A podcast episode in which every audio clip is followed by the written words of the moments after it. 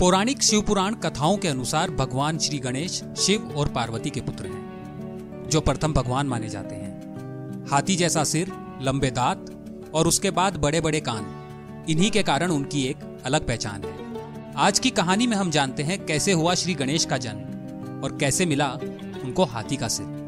नमस्कार दोस्तों, स्वागत है आपका कथा दर्शन में। अगर अभी तक आपने हमारे चैनल को सब्सक्राइब नहीं करा है तो सबसे पहले आप हमारे चैनल को सब्सक्राइब करें आप सभी के अंतर मन में बैठे हुए परमात्मा को मैं प्रणाम करता हूँ और शुरू करता हूँ आज की कहानी। एक बार जब देवी पार्वती स्नान करने की तैयारी कर रही थी, तब उन्होंने नंदी को दरवाजे पर पहरा देने का निर्देश दिया ताकि कोई भीतर ना आ सके।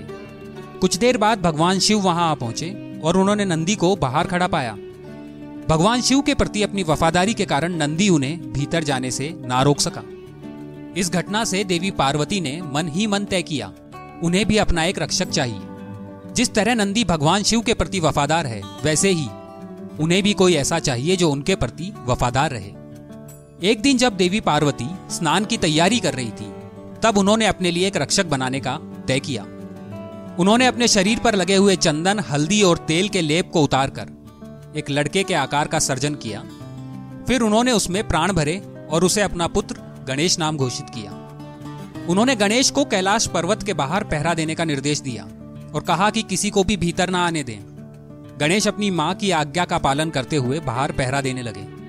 थोड़ी देर में भगवान शिव वहाँ आ पहुँचे। एक छोटे बालक को देखकर उन्हें आश्चर्य हुआ। वे भीतर जाने लगे, लेकिन गणेश ने उन्हें अंदर जाने से मना कर दिया। उन्होंने कहा, वे देवी पार्वती के पति हैं। इतना कहने के बावजूद भी गणेश वहीं खड़े रहे। उनकी इस जिद से शिवजी अत्यंत क्रोधित हो गए। उन्होंने तुरंत ही अपना त्रिशूल निकाला और बस एक ही बार में गणेश का सिर धड़ से अलग कर दिया। यह सारा कोलाहल सुनकर देवी पार्वती दौड़ती हुई बाहर आई। बाहर का दृश्य देखकर वह चौंक गई। अपने बेटे का बगैर सिर का शरीर देखकर उन्हें विश्वास नहीं हुआ। जो कुछ भी हुआ, उसे देखकर वे बहुत आक्रोशित हो गई और क्रोध में आकर उन्होंने पूरी सृष्टि के विनाश की धमकी दे दी। देवी पार्वती का यह ऐलान सुनकर वहाँ मौजूद सभी देवी देवता भयभीत हो गए। उन सबने मिलकर देवी पार्वती को समझाने की बहुत कोशिश की कि वे अपने शब्द वापस ले लें। लेकिन उनकी सारी कोशिशें नाकाम होती देखकर स्वयं ब्रह्मा जी ने देवी पार्वती को अपने शब्दों पर गौर करने की विनती की और अंत में देवी पार्वती ने उनकी बात स्वीकार कर ली। लेकिन ऐसा करने से पहले उन्होंने अपनी भी शर्त रख दी, गणेश को वापस जीवित किया जाए।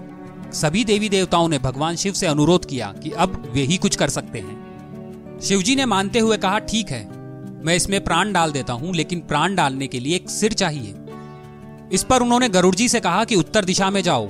वहाँ जो भी माँ अपने बच्चे की तरफ़ पीट करके सोई हो, उस बच्चे का सिर ले आना।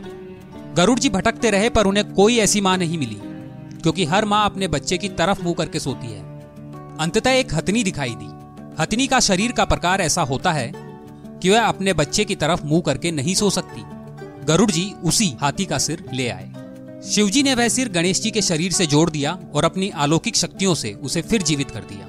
उन्होंने गणेश को अपना पुत्र घोषित करते हुए उसे अपने गणों का नेता भी बनाया और इस तरह श्री गणेश को गणपति नाम मिला। अगर आपको यह कहानी अच्छी लगी तो आप इसे लाइक करें, अपने दोस्तों और परिवार के साथ शेयर करें। कमेंट करके हमें बताइए और हाँ सबसे अंतिम और ज़रूरी बात, हमारे चैनल को अभी सब्सक्राइब करें।